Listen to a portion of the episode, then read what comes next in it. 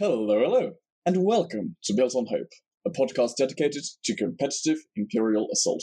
I'm host Isaac, and in this episode, we are going to jump right back in to the board game psychology section of this podcast which, to anyone who isn't familiar, is known as the knowledge and defense segments. No one is going to be able to introduce this episode quite as well as David himself is. How are you doing, David? Yeah, pretty good, thanks. I thought it'd be a good idea that we had a knowledge and defense episode focused on new players, actually, because I've seen quite a few people pick up Imperial Assault in IACP. And, you know, knowledge and defense typically, I, I guess, is focused on more veteran players with, with meta discussions and things like that. But today we will be talking about uh, something called first order strategies, first order optimal strategies. So everybody knows that the first order is uh, the worst order, but in this case, it's actually a pretty good mechanic to have in your game and also to be aware of, of what it is. And I think it's going to be very valuable, like David said, for new players, but also for older players, because this is a concept I haven't really looked at much, except for Spectre Cell, which we're going to get into, trust me. Uh, but before we dive in all the way, let's first off say a big hello to Jessica, and then also see what she has for us today with news. Hi everyone! First up, Season 4 community vote results are in, and the only card that has been removed for approved play is Deploy the Garrison, which is Krennic's command card. That was the only one that didn't make the cut. The reason why being that a lot of people felt that the downsides to the card, the cost of the card, the strain, uh, just didn't really make sense. So it might be reworked for the next season. So check out the full analysis article from Noah on the IACP website.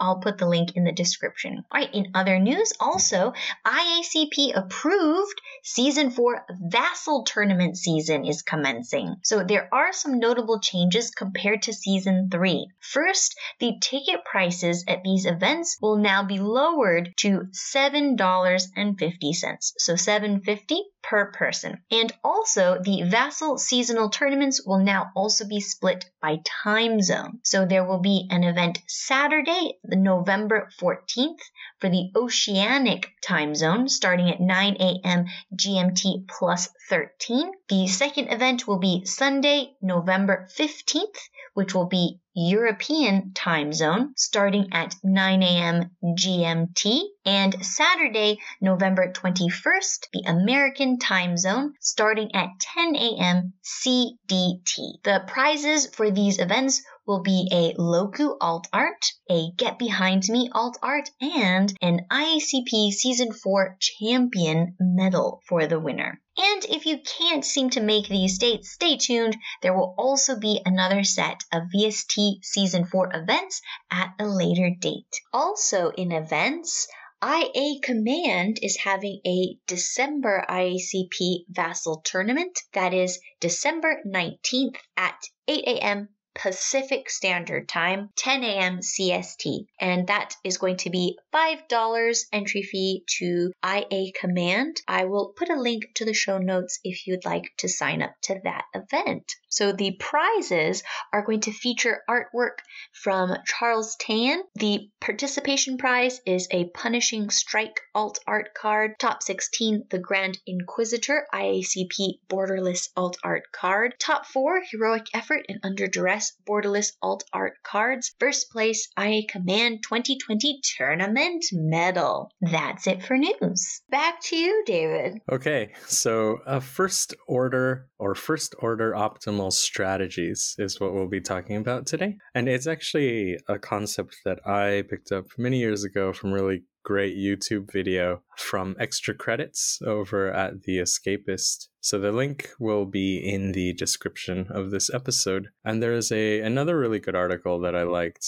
called First Order Optimal Strategies and Narrative Inspired Heuristics. So we'll talk about that as well. There are actually quite a few articles and YouTube videos made regarding these strategies. So if you're interested, you know, take another deeper dive as usual. Uh, but we'll we'll talk about you know, how it relates to Imperial Assault, and more importantly, to IACP list building, and maybe even a little bit of the design side of things. So I think the first question we should answer is uh, what is a FOO strategy or a first order optimal strategy? And basically, it is a strategy with the best power to effort ratio. So, stuff that requires a really low amount of effort, skill, and experience in the game, but something that provides you a pretty high high power or you know, likelihood of winning. And the, the idea in terms of game design is that they're often strategies that you discover really early on, but hopefully, as you keep playing the game, you, you move on to other things. And what I mean by other things, I, I, guess I really mean true optimal strategies. So true true optimal strategy is a strategy that that gives you the highest power regardless of the effort and the skill required to execute it. You know, so something where if you play perfectly and you you remember everything about the game and you know what's coming, you know, it, it is the absolute best.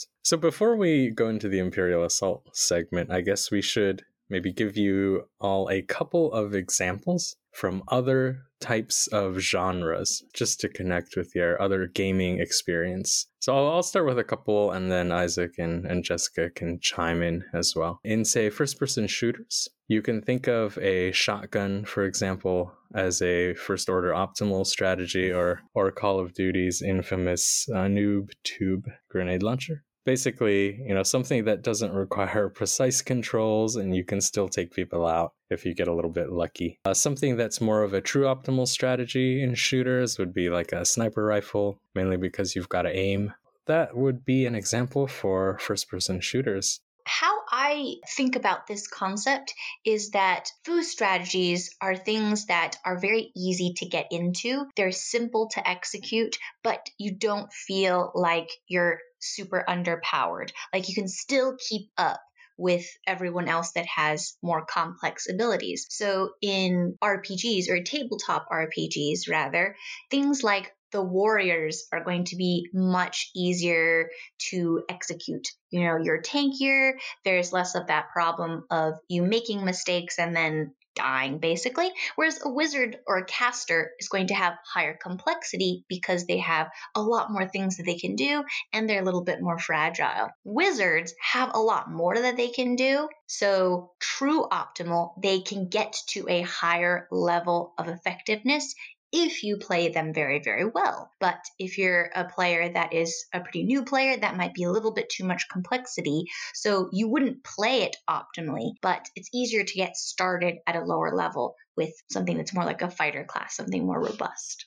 Yeah, and sometimes you need to know a lot about the the game and the spells and what might be coming. Yeah, and the interactions and things like that. Absolutely. I mean, generally, when looking at FOO versus TO, we are looking at how much knowledge of the game does a player actually need to operate effectively. And so another great example of this would be in collectible card games or even living card games. To what extent are you going to run a list which would be FOO? That would, for example, maybe be a beatdown style list. So you just have massive tankiness on your cards, massive damage output, damage generation, and stuff like that. Or maybe you'll go for a more TO approach, which would be control. An example of a control style deck there might be if you have a lot of defensive armor, which would freeze your opponent's fighters, essentially rendering them unable to attack, whilst you slowly ping their hero and characters with periodic damage effects. So you're trying to control the tempo of the game onto your own terms, essentially. Yeah, and I, I guess in the wider board game community, you have all these complicated, you know, long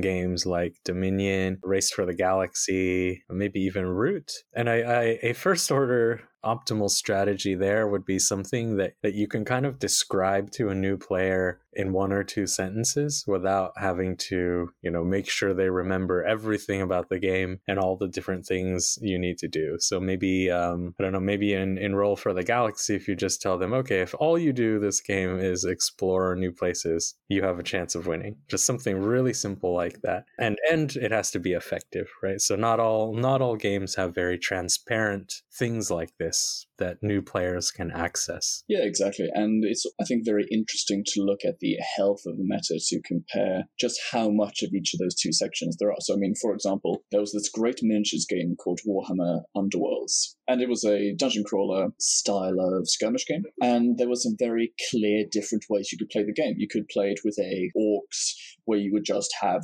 beef, you would be beefy, you would have good melee attacks, you and you're fast. You just run across the board and beat the living heck out of your opponents. And then you could play something much more elite, uh, which was usually, which would especially going to talk about later, would be the ranged archetypes such as the Farstriders or the uh, profiteers. As because with range you have a lot more control. If you're able to do more ping damage and take shots from afar while staying safe, you're able to control the tempo of the game. So comparing denial versus aggro, I think is one of the best ways to look at FOO versus TO. Something really interesting to keep in mind is that if you go on forums or on YouTube video comments or whatever, and you you're looking at what people complain about as being unfair, a lot of the time these foo strategies pop up there because so so veteran players i mean tend tend to have put a lot more into the game and if the game is somehow balanced they will have a difficult time really zoning zoning in and focusing on on one simple strategy type of complaint. Whereas new players that are just trying to pick up the game if your game has a foo strategy that is too strong, it will definitely create a lot of negative play experiences. They'll pick up on that and that will just appear everywhere. So an- another good example of that was the the Zerg rush from back in StarCraft days where it, it used to be super effective just to, you know, build a bunch of Zerg and, and throw them at your opponent as quickly as you can. But eventually it, it did get a bit nerfed, right? Because it was a little too strong. So we're, we're not going to dwell too much on other games because this is an Imperial Assault podcast. But there is a really good question here. So why why don't designers just make these types of themes more complex and interesting?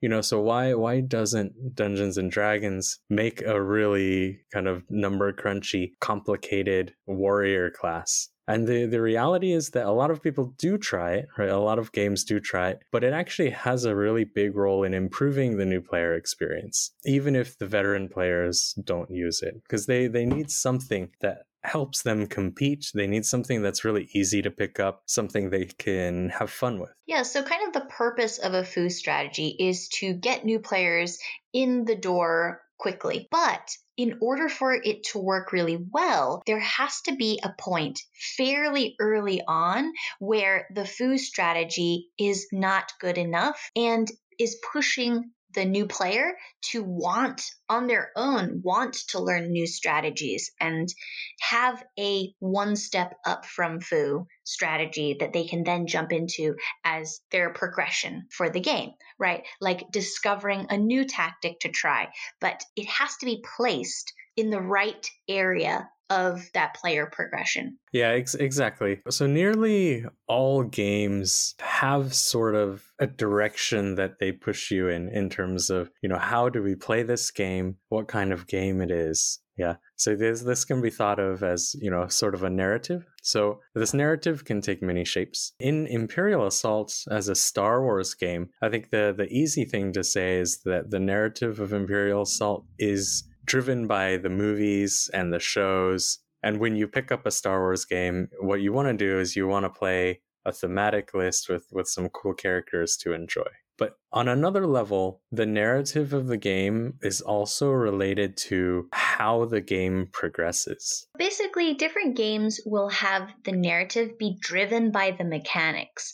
So, for example, if you have a game that is about building up resources and creating an empire of some kind. The narrative is like, oh, you're building up resources, you're going in the upward direction, and at some point you you win. Like you reach a, a high level that means that you win. Uh, and other games have things like, oh, you're building up resources, but then you have to spend those resources, and so it goes like an up and down effect. So, how I picture Imperial Assault is that it's a downward slope for your resources. And then there's a different trend where it's your victory points are going up. So what's happening is that you have your units on the board and as time goes on, there's just a decline. You're going to be losing your units. So it's a downward slope. And so the narrative is driven by the fact that you want to slow that downward slope of you losing resources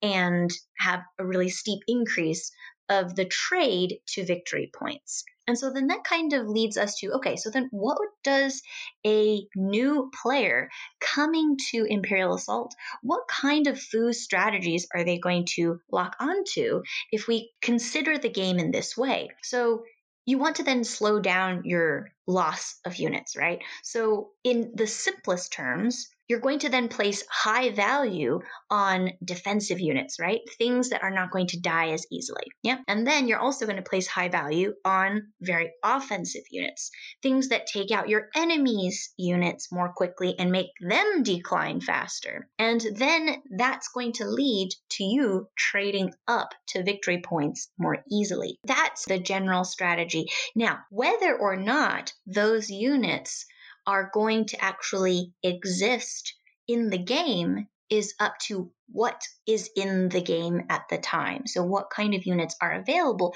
and for what cost, right? So, there is this extra element of all of the units that are possible to use, each having individual costs, and then tuning it that way as well. So, a lot of game designers are going to be considering just pure power level, right? In terms of this unit is for equal cost, just better stat wise than this one, so it needs to be balanced. But there's also an element of skill involved as well. Yeah, so so this this really gets at the heart of that the title of the second uh, resource that I pointed out for this podcast. The, this whole idea of narrative inspired heuristics. So, really, the question is if you just take the game at face value and look at what you want to do during a game of Imperial Assault, how does that lead you towards developing your strategy? And how this is really important in the context of FOO strategies is that you don't want it to be so obvious you know what what a really easy to execute winning strategy is because you then run the risk of players never going beyond that strategy. They realize it immediately you know they they see okay this will work.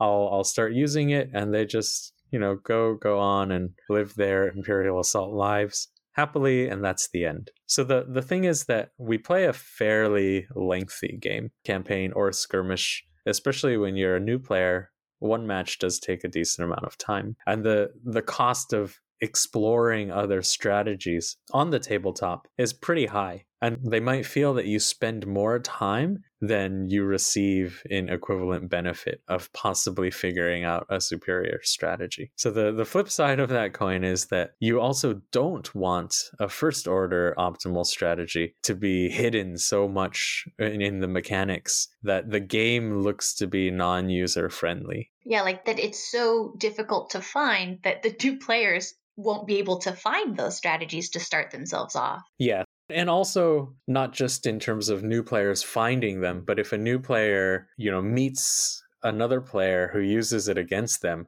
if they don't immediately understand and kind of figure that strategy out, it might be unappealing. You don't want a strategy that's really weird, that ignores half the mechanics of the game, and, you know, someone just beats you immediately with it. That doesn't give a, a very good first impression. From what I've heard, this is one of the complaints against a pure victory point rush list in Imperial Assault. Yeah, exactly. And I think you've touched on something very, very important there, especially in regards to teaching someone the game. So, myself and other people around the world have been starting to run these learn to play events where we brought new players into the game and we built lists for them and then pitted them against each other, seeing what they can do.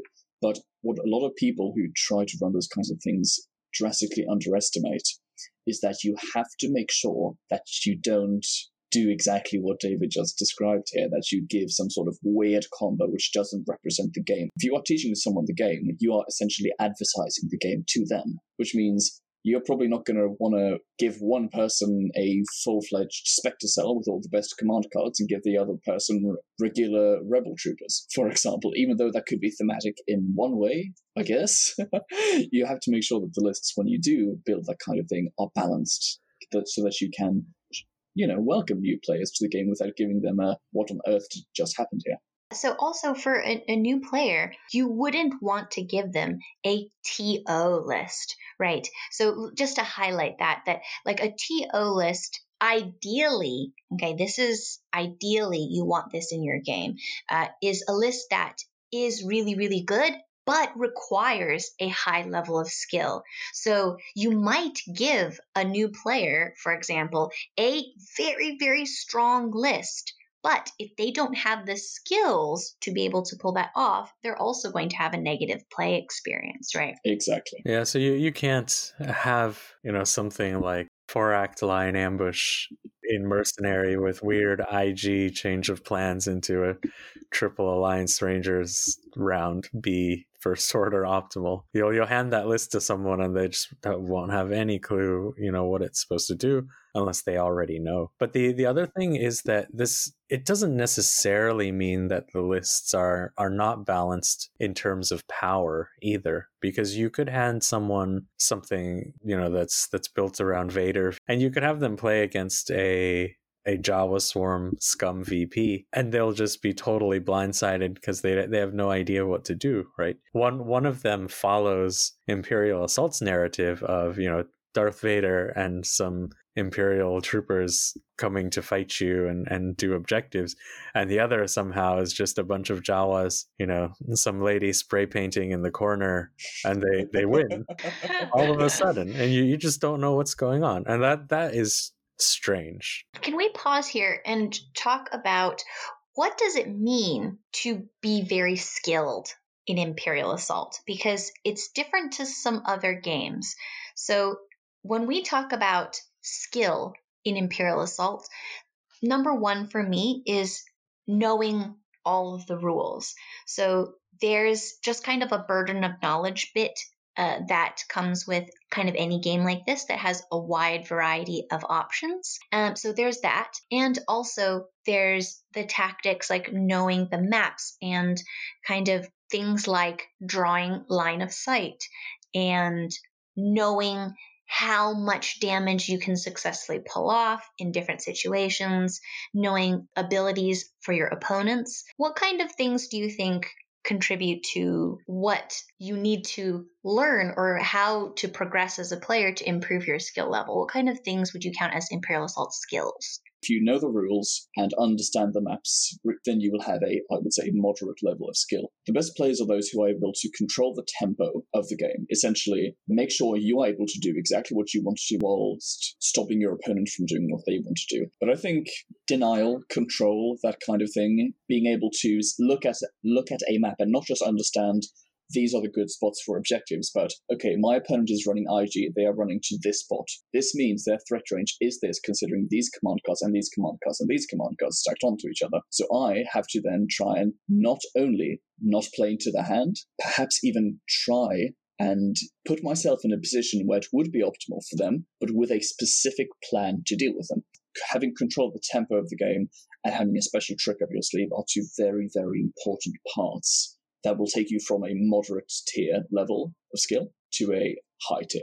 Yeah, I definitely feel like a unique skill to Imperial Assault is knowing how to change your strategy as the game goes on. So, like, oh, these are the types of things that I need to do in round one. These are the types of things that I need now to pivot to in round two. If you do take something that is unexpected that you think is really strong with whatever it is that you have, that counts as TO. That counts as true optimal because it's true optimal for that strategy that you're playing and it requires a high level level of skill in order to pull that off. And I think the point here is also that there isn't we're, we're saying true optimal. That doesn't mean that there is one one exact just only one true optimal strategy. Uh, I think it's just a category that we can use as a discussion point that it is something that does really well, but requires a larger amount of complexity versus foo strategies, which still do quite well, compared to how much you have to think about it, but it will not make it all the way. Hopefully, you never know with luck games. it shouldn't usually make it all the way up to the very top tables. But then this is where sometimes things go wrong in game design. So I, I, think this topic is not something that we should attempt to discuss as a side discussion in in this episode. For me, I think true true skill you you can simply divide it into four tiers. The first is knowing all the rules. The second for Imperial Assault is the speed and accuracy at which you count line of sight and movement spaces and account for tricks. A third is knowledge of all the cards and possible combos that might come up. And the last one is actually playing yourself and your opponent and what, what you just said fits pretty well into that in terms of true optimal for you might not be true optimal for the game. You you have to acknowledge what you can pull off. And if something is better but you can't play it that well, it's it's not your true optimal for winning a tournament, right? Yeah, no, I think that's a very good distinction to make. Yeah, so in in terms of getting getting back to the original topic, in terms of, you know, heuristics and and first order optimal strategies, what we want to happen in a game is that most people pick up the game, they play a little bit, and they'll they'll find you know lists that match the immediate narrative of the game. They'll play a little bit more, they'll find something that's first order optimal, it'll seem really strong and it'll become the new standard of that play group. And eventually, uh, they'll explore more strategies and hopefully they they get more depth out of the game. And another strategy appears and this is how the metagame sort of evolves right? And you you have strategies that counter each other. They they kind of adapt to each other and they start bringing a list specifically built to take down another list perhaps. And eventually the game becomes more tactical right? And and victory is really what we are hinting at is, is skill based and determined by the details and the the nitty gritty bits of the mechanisms. And all of this stuff is is really fulfilling and it provides a great experience for anyone who is on that journey you know from from start to finish. Because they they first experience the surface level narrative of the game. You know in in our game it connects really well with hopefully an ip that they really love and eventually they experience something a lot deeper I want to point something out that foo strategies, although we're saying that they are easier to execute, that doesn't mean that they're cheap or they're cheatery in any way. Like foo strategies themselves are not things that are bad for games. They're things that when executed well in game design is a really critical part of a player's progression in enjoyment at learning the game and developing, right? It's like, you want to have them, first off, like you said, discover the game? They're still not so great. And then come to the FOO strategies and that boost when you kind of get that aha moment you're like you find something that makes you feel like oh this feels awesome this is so good like i really enjoy winning and makes people excited about the game. Like, oh, I can, you know, win at this game. That's cool. And then get them into the game and realize that, oh, there's more complexity to this game than I originally thought. Let me try some other strategies. So you want it to be kind of a ramping up so that eventually they give up the foo strategies because this is the key part. It has to be that the foo strategies at some point in the competitive journey is not good enough. And it then forces this new player forward into their journey in learning new things and new tactics and new skills. There's a really fine line between a foo foo strategy and kind of um, lovable meme lists. You know, if you were to bring something like two Rancors and, and two Banthas to a tournament, that that is definitely on the lovable memes side because uh, it's it's very cute, but probably won't win anything, right? But all you would have to do is tweak the defense of these units a bit or or their damage, and you could easily push that into a foo strategy range. And if you did it enough, it could be something that is completely broken and overpowered Be- because it relies on one one thing and one aspect. And that's why the balance is so effective. Exactly. So, one thing which I think is important to consider, if we jump back to the very first episode that we made in our knowledge and defense episodes, which was the Timmy versus Johnny versus Spike archetypes of player. Uh, correct me if you guys think I'm wrong, because you you you know this uh, topic better than I do. But listening to this and listening to you guys talk, I'm kind of getting the sense that the FOO strategy is something which is more geared towards a definitely geared towards a Timmy player or anyone entering the game, but also, if done badly, such as say Spectre Cell, to a Spike player.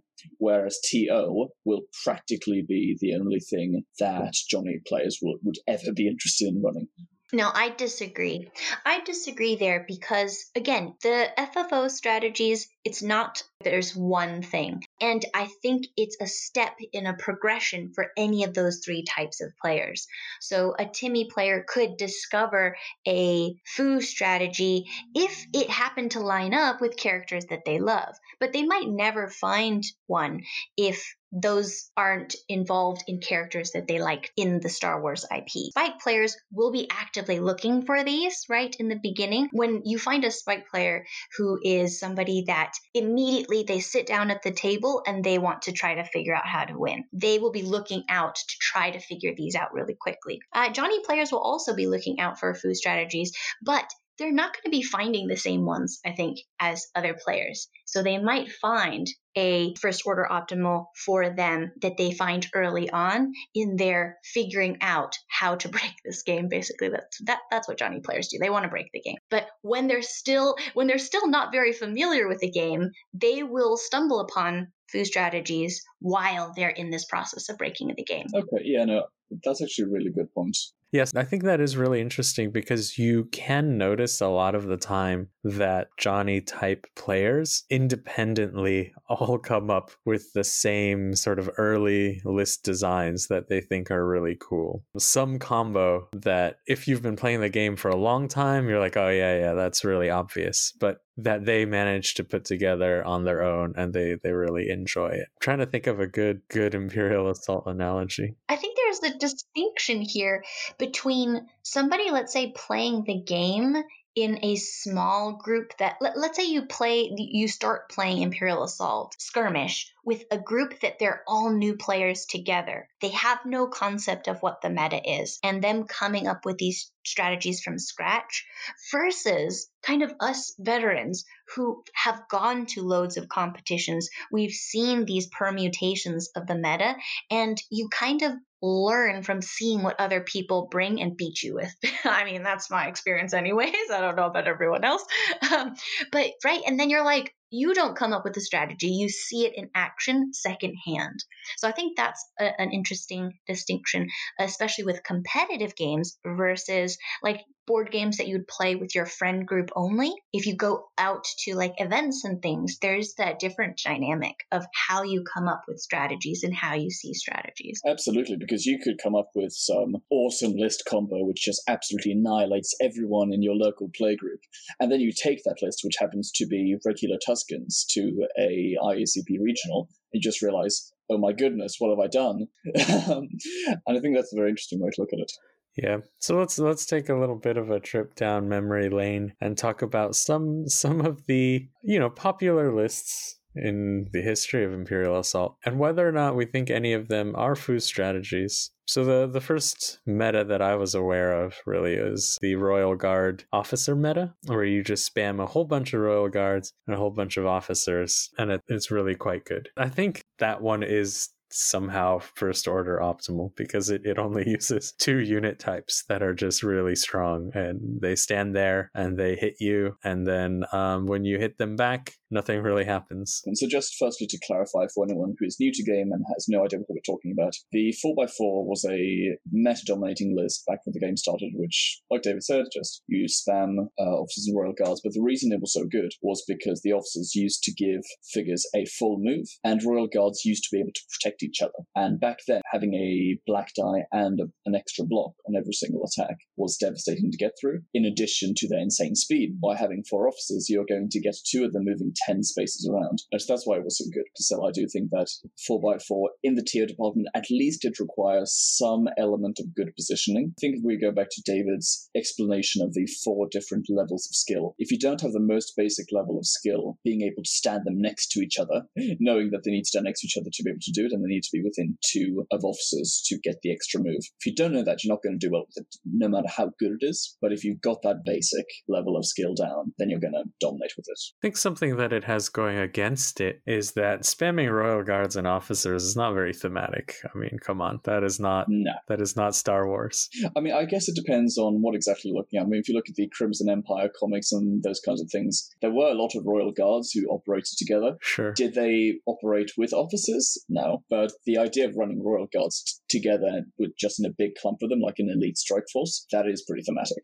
This is kind of an instance where foo goes too far, where you're getting something that is simple to play that ends up being too good, right? It ends up being true optimal. Yeah, it ends up too good and it doesn't follow that narrative so well. So okay, second season of overpowered metas. We we just spam elite troopers. Troopers Swarm, my favorite. Yeah, I think this is when bo- most of us joined the game. I, I know I did at least. Yeah. Yeah, me too. You basically put as many elite troopers in a list as you can because they do pretty good damage for the points and they have pretty good health for the points. Especially when we consider how the way points were given for kills was so fundamentally different back then. Because currently, when you kill a elite stormtrooper, you are getting three points. Doesn't matter about the other two. Whereas back then, you didn't get the full nine points until the entire unit had been wiped, which meant you just keep one guy around the corner, run the other two up, and just spam the reinforcement command cards to keep on bringing them back. Yeah, there was a lot of point denial stuff going on back then. But I, I actually think Elite Troopers was a really good first order strategy because it uses stuff from the core box that everybody has. It uses extremely iconic Star Wars things, you know, stormtroopers, rebel troopers running around shooting each other. And because it's built on survivability and just all of the units being generically good, you know, you didn't have to go crazy on combo play and you could mess up a bit on your positioning, but you just had more troops. So it was, it was a very friendly, you know, easy to pick up yet quite strong list. Yeah, this is in my mind the most iconic foo strategy from Imperial Assault. If you use a lot of the same unit, that makes it a lot more approachable for a new player to be able to play well and not mess up because you don't have all those unique figures that have all those unique abilities that you have to remember the triggers for. Things like, oh, Ezra's is at the start of the round, uh, Kanan's ability is at the start of his turn, or something like that, right? Whereas Troopers, it's like if you play all of the same characters, they all roll the same dice, they all do the same things. You have a lot of figures to deal with stuff on the board. And I think this is actually a really nice foo strategy because it's not unbeatable. It, th- there can be arguments, but if you play very well, you can take them out. For example, if you have two players that are both playing the same Trooper Swarm list, there is going to be a really big difference in skill level. So the player that has the play at a higher level will definitely win that one. And I think that's why it's a, a nice balance list. Exactly. And what I also think is very important to discuss when talking about this meta in particular is that unlike other metas, there wasn't a particular list which fit into this archetype. There were so many different types which could work. I mean, Alistair Scott, for example, he won the UK National Championships in 2016 with a double Stormtrooper, and then he had Wing Guards in there as well, just for more Stormtroopers. And then you can look at the World Championships, which was in 2016 won by Daniel Taylor. He was running a similar list. He had Blaise, he had um, two sets of elite Stormtroopers, and he had heavy Stormtroopers, I believe, with the targeting computer. But then let's look at who came second place in the World Championships Desmond Miller. He ran Elite Rebel Troopers. All three of those lists are so different in the way they function, the way they play, and yet they were all viable enough to get to the top tables and win some of the biggest tournaments in the world. And still approachable for new players. Exactly. It was very different from the first wave where, where we just had royal guards and officers, where the world championship finals, I believe, was a mirror match. I think the entire top eight was a mirror match. Okay, so worse than I, I remember. But beyond that, you actually had to buy four core boxes, I think, in order I to play that two. list. Two core boxes? Yeah, because you get three officers in the core box and you get four royal guards. Uh, okay, so for the cards, you would need to buy four of them. Yes. Uh, but for the actual models, you only need two. Yeah, so some, somehow you had to rebuy the core box over and over again just to field that list. That That is bad. Whereas with the Trooper meta, that wasn't really the case. Yeah, exactly, because in the core box, you get nine Stormtroopers already, or maybe six, I can't quite recall. It's a very approachable villain pack where you get three more Stormtroopers. Yeah, and, and you could play in, in different factions. So that that was quite good. I think what that era was missing though was a a radical shift in true optimal lists. Because as as you said, there was a lot of variety, but a lot of them just spammed elite troopers of different kinds. Yeah, exactly. Although what I will say is that I think it's pretty clear that the trooper spam was the best archetype, but there were others which did really, really great and easily making top four in the hands of the right players. I think a great example of this would be Beast Machine machines, which was two sets of Nexus and then with HKs as well. Because HKs back then were really good because you had, they were the best snipers in the game at that point. They could shoot through people, they could reroll defense dice, which even before the Weequays, that was still a very powerful ability. And I, I saw them do very well at regionals and national championships. All right, let's move on to the uh, third meta season, whatever we want to call it. Uh, probably the one that we all, you know, really got into the game during. So this this is the one where you, you basically had the rock paper scissors of Scum Hunters, Vader, and Han Rangers, or some some people like to play Luke. I guess actually there was a period before this which lasted about a year before Heart of the Empire came out, and that period I'm not sure if it deserves its own section, but then everyone was running Weequays. Basically, you either ran double Weequays with Onar, Greedo, Vinto, blah, blah, blah, blah, or you ran IG with weak ways and, and those kinds of things. So before the whole rock, paper, scissors thing came out, there was a much staler period of Hunter play. Mm-hmm. In Scum Hunters, Vader, Han Rangers, I actually think Scum Hunters was probably the, the first order optimal strategy. You powered up your hunters, then you just shot a bunch of damage into them, and it, it matches really well with the narrative of Imperial Assault. You know, you shoot shoot stuff, they get defeated, you get the points. That's great. And what I do think about the Hunter meta is that, in my opinion, I know people disagree, but I believe that this was the most balanced one because even though there was a radical shift when hunters were first introduced to the game in Jabba's Realm, however, the skill required to play hunters well was also significantly higher than the skill required to play Trooper Swarm or 4x4 really, really well. Because as the game went from, okay, I am running stormtroopers, they have minimum range of three, so I'm going to run up and shoot. And I either have royal guards who are melee with reach, or I have saboteurs who are also very short range. It turned the game on its head by introducing sniping and long range play into the game, which I know some people disagree, but in my opinion, a sniper's game is a lot more competitive and skill based than a melee game for the pure fact that positioning matters so much more. That era also, people all had different true optimal strategies for themselves. Yeah. Some people were just really good at playing Vader lists. Some people played a lot of Han Rangers lists. I I, don't, I mean I don't think we know any of these people. Yeah, no, I mean it's Evan Legends about them. I, I've heard they're really cool and good looking, but uh... I heard they practice forty hours a day. But you know. it, it had it had a lot of options and it had true optimal options for you to sort of diverge into as you learn the game more. Unfortunately, that meta was overtaken by some stuff that came out in the Tyrants of Lothal wave. Oh, the dark times. The last meta season for Fantasy Flight's Imperial Assault metagame is one that we probably could talk for a long time about, but we'll try to keep it short. the first order optimal list was Spectre Cell. I don't think anyone would like to argue against that. nope.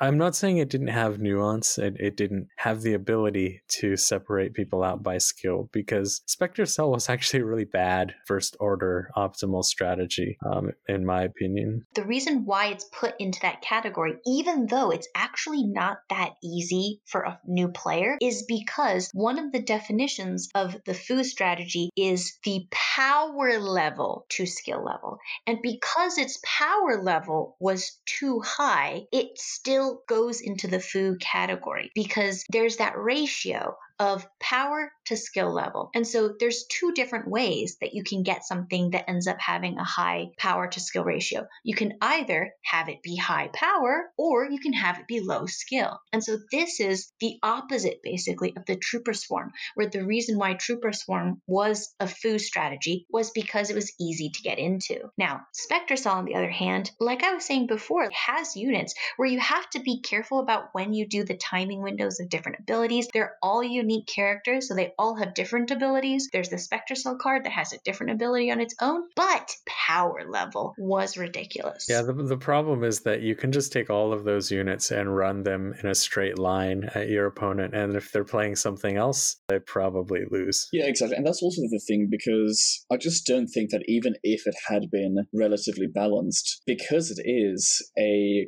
close range, small figure type of list, I just can't see me ever putting it into the TO department. Just because compared to the other high tier competitive lists at the time, such as Vader, takes a lot of skill to play well. Most Scum Hunter lists, but not all, take a lot of skill to play well. Han Rangers takes a very high amount of skill to play well. Rebel Hero lists also take a high amount of skill to play well. Spectre does not even compare with the amount of skill to play well. And sure, it within the Spectre Cell players, there is some difference between the Brett Kellys and someone who's just picked up the game because it is such, the rules are so complicated for the individual characters, it makes it difficult to approach. But at the same time, just the basic design of the archetype, it is fundamentally a more low skill archetype, I would say. I don't know if I agree. I think it just had the power level too high, that it still involved a decent amount of skill. But the reason was that you didn't really, like, they didn't have synergy. So the skills that you needed to play the different characters' ability, they didn't really go together as a whole team. And another thing that I wanted to just kind of make a big distinction about is that TO strategies is not something that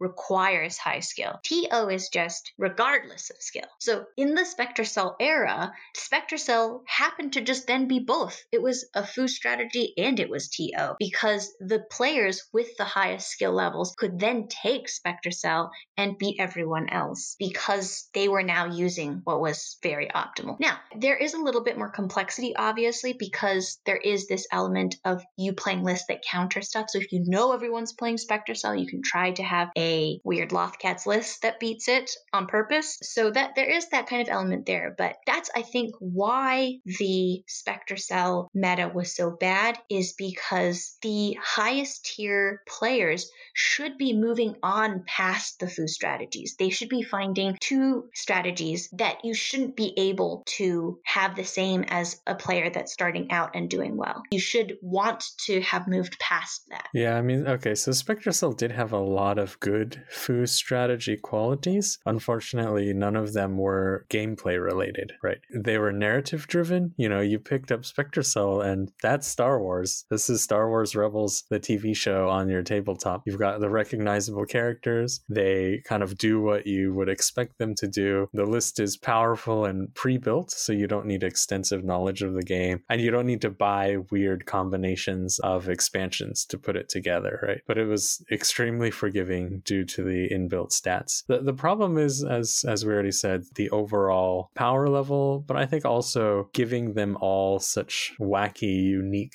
skills makes it, you know, not as simple as, as some first order strategies. Okay.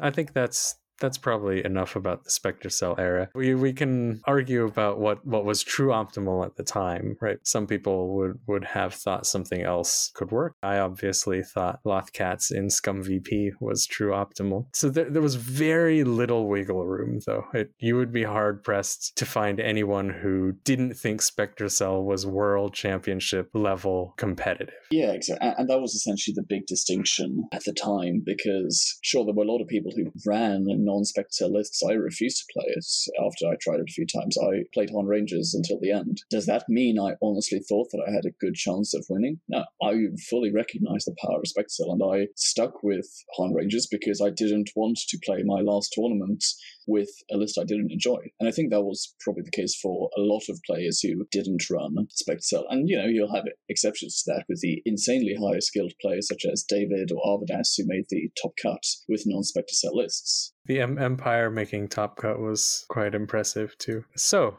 let's go back to the future slash present and talk about IACP now. Uh, in my mind, IACP really has three competitive seasons. The first two waves kind of overlapped the Fantasy Flight competitive seasons a bit, but then the first real IACP popular slash common list, I would say, is Boba and and Jet Troopers. Probably wouldn't. I, I think that Jedi and Nexus were um, were the thing before Boba.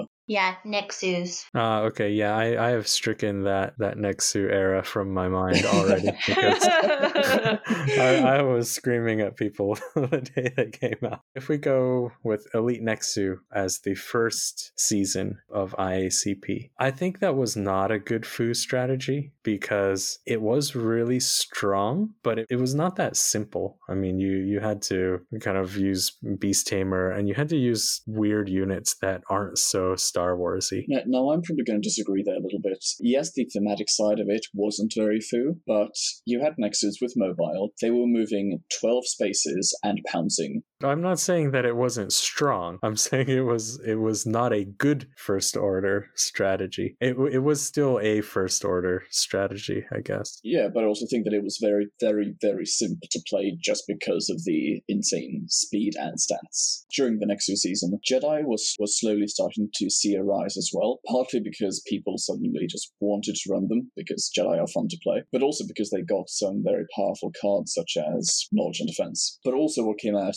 in the next period were more Jedi, making them even better, and also the Boba. And we've got Yoda that went with Rebel Jedi. So so Rebel Jedi with Yoda, I think, is still possibly a first order optimal strategy. I think so too. It, it is very effective. Yeah, I think the Jedi's are very accessible. For example, melee, you don't have to think about sightline so much. There's a lot of Jedi figures that have good movement, like Diala has the options for pushing and things like that. Ahsoka's just really fast. So that's really nice for new players getting into it. And they're just really cool. Like they're very thematic. It's fun to put a bunch of Jedi's in a list together. But there are possibilities to beat them. A Rebel Force users list will get you so far. You will do fairly well. But if you come up against a player that's very, very skilled, they can beat you with other lists. Yeah, and this the Rebel Jedi list is of course still viable in IACP, un- unlike the Elite Nexu list we just talked about. So for all the new players out there, if you're looking for a kind of you know first list that's pretty strong, Rebel Jedi is a good way to go, right? With knowledge and defense.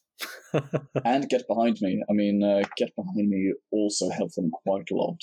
That's a good one. And it is quite thematic as well. It fits well with Imperial Assault. And Bo- Boba and Jet Troopers is also quite thematic, having Boba Fett working with the Empire. And I think Jets are relatively forgiving to play as well, you know, with mobile, good attack, good defense. Without being fundamentally a low skill unit, they still require high skill to pilot well, but they are easy to use. Yeah, exactly. They're easy to get into, easy to start playing with. I like Vader as a foo list as well. Like, he will get you so far. There are some ways to play Vader in a very complex way, but you can pick up a Vader list pretty quickly, especially if you use like Vader with Riot Troopers, things like that, which are pretty sturdy, pretty forgiving. You'll do decently well in early stages, but it won't get you to the top. Especially looking at the realm of ICP, because I do think that Vader is easier to play in ICP than he was in uh, Standard Meta, mainly for the fact that Is nerfed, which means that you can't have a Ranger or a Weequay just basically two shot Vader from 10 spaces away. Now, the best figures to deal with Vader are other melee figures, which means that Vader is going to be able to get into the action and do his work before actually getting seriously threatened.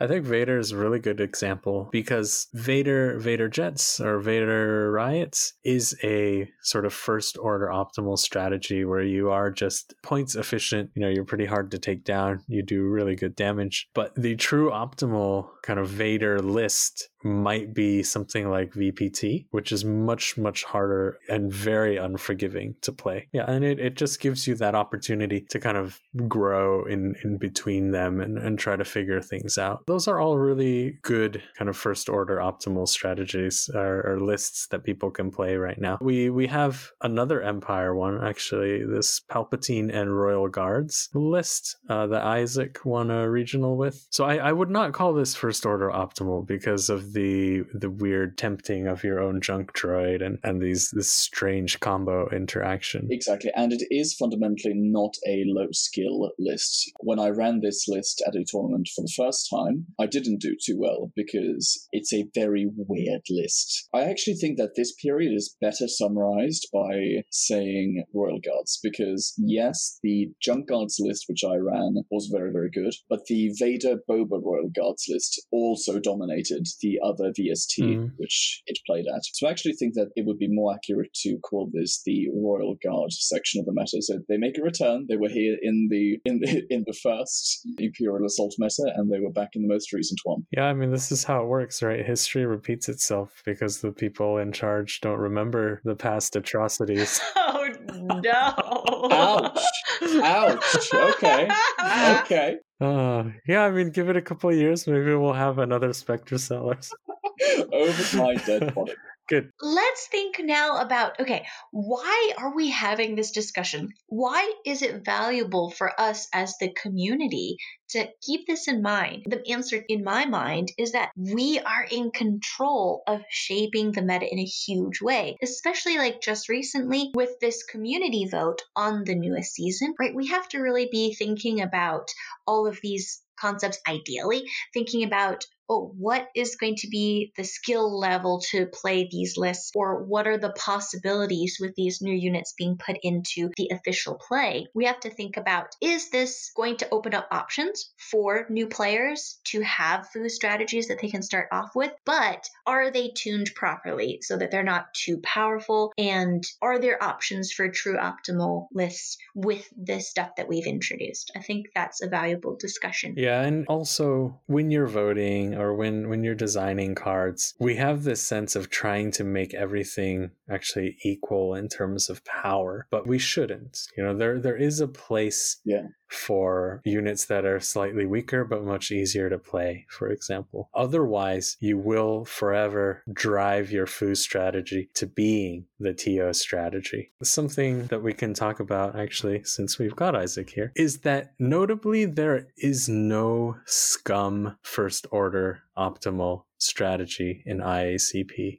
Oh. Yeah, up until this season, season four, and I don't think it's really getting its own section because approved series hasn't really started yet. However, uh, what we have seen in season four is that Maul Darksaber with Lion Ambush Trandos is a very, very, very strong archetype. I think Maul, Maul himself is probably first order optimal. He, he's just really strong, but you you can deal with him if, if you need to, if you know what you're doing. Absolutely. Us not having a lot of scum FOO, it's it's definitely been something we've noticed. I mean, scum figures are doing well. They're just doing well in Empire.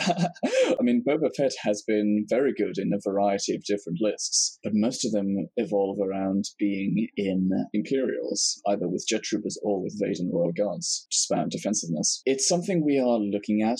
I mean, we are already designing season five, obviously, because there are only three months left until release, and we're testing stuff. We're looking at alternate ways. It's it's a weird one. Uh, I think the biggest reason is just because a lot of our new content comes from okay, we have to make sure that when we create a character, it can be bought physically, either through buying Legion expansions or through other 3D printers. And the issue is that Scum really doesn't have that many of those kinds of things. You know, in Legion, you've got Rebels and you've got Imperials, which means that from Legion we can draw a lot of archetypes from those two factions. There's only so many bounty hunters out It's true. there. yeah, exactly. And there isn't that same kind of, you know, if Legion had a scum faction where they had Nikto smugglers and Weequay prowlers, or, you know, you, you, you get the idea. I think that Bossk and the the Trandos before the nerf mid-season would have maybe made it there as a first order optimal strategy for scum. The problem is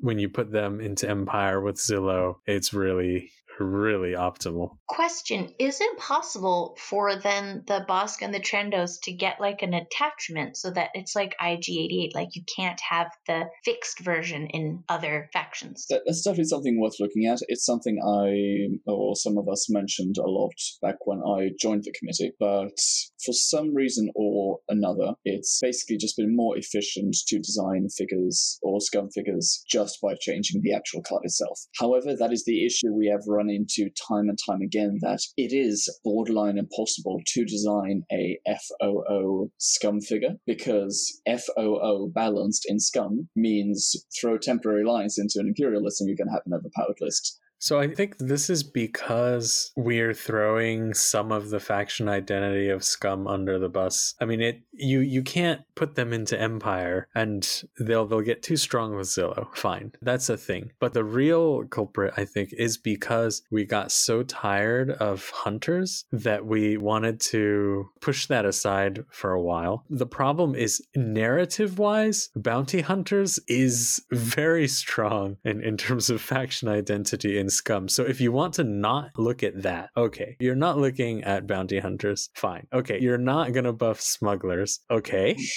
you you don't want VP manipulation as a central theme because there are problems like we talked before. That really doesn't leave you with a lot. And what it does leave you with sort of meshes with Empire so well that you're gonna have these these issues. Again, I can't really talk too much about it. What I will say is that I think there are two main points here. Uh, one is that it's been difficult for us to introduce a new element into Scum to really give them their identity because there is so little to put in. Because we can use barely any Legion elements and we can use barely any other elements because I mean, if anyone can somewhere find a 3D printer who designs Star Wars miniatures and they just look like regular mercenary foot troops, then definitely let us know because we have not been able to find it. So that's been a big issue. However, I think it's worth saying that we are looking at ways to work around this moving forward. And I can't say too much about what this is, but there are certain ways to design cards which will directly benefit the Scum faction, which cannot be moved around. I can't really say more than that, but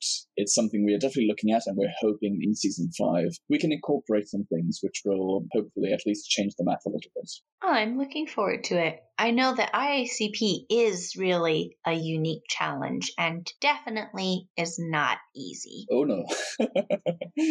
I mean, just look at uh, junk cards. We we tested that, but outside, and you know that that is also the thing that we have to consider is that the steering committee is a set of you know high tier tournament competitive players. And if we just run the archetypes against each other all the time, that doesn't necessarily show us what it will do to the overall community. Yeah. You know, when a national champion versus national champion runs an archetype against junk guards, it doesn't seem that broken because junk guards, if you know what you're doing, you can deal with it. But it's very difficult to know what you're doing against junk guards. Also, I think what's happened as well is that the committee is only so large and you all know each other so well too now. Yeah. Before we we end this episode, we could just go over, you know, what we recommend new players to start out playing. If they were to pick up IACP now, depending on which faction they were they were playing, what should they play? Oh, okay. Mine's easy. Super easy. Vader, Jet Troopers, Riot Troopers.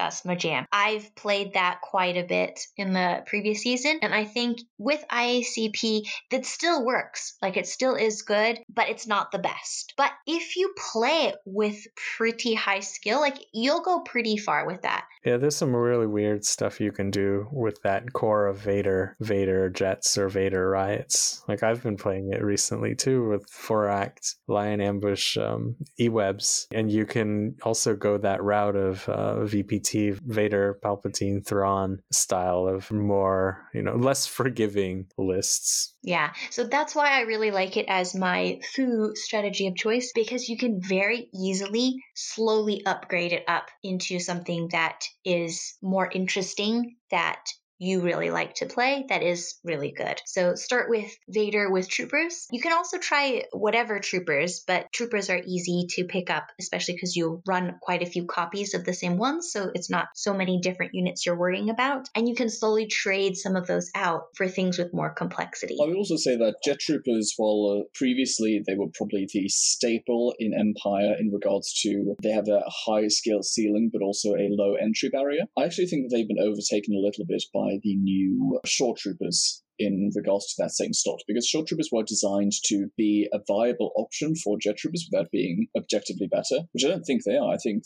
their design was done pretty well at the end. But I do think that for an introductory list, if you're just starting at the game, I actually think that you would probably find it easier to play shore troopers than jet troopers because even though they don't have mobile, they have speed 5 and they do have efficient travel, so they still get to move over difficult terrain and hostile figures, and their range is also better because their minimum range is 3, whereas with the jet troopers, you are always going to attack someone who is two spaces away or next to you. Isaac, what's your pick? I think that if you're just starting out IACP, the thing you would find easiest is some kind of Jedi list. Running Ezra, Ahsoka, Diala especially. Diala is going to be a staple in any Jedi list you run. She is probably the most efficient versus skill level of all the Jedi that exists. Mm-hmm. Um, then you obviously have Ezra, who has a insanely high damage and survivability ratio, which, which doesn't even compare to. But he is a little trickier to play because you have to position him in the right way and stuff like that. Um, but some kind of Jedi list, Jedi list, I would say. In Rebels, you're going to want to go Jedi, but like we spoke about earlier in this episode,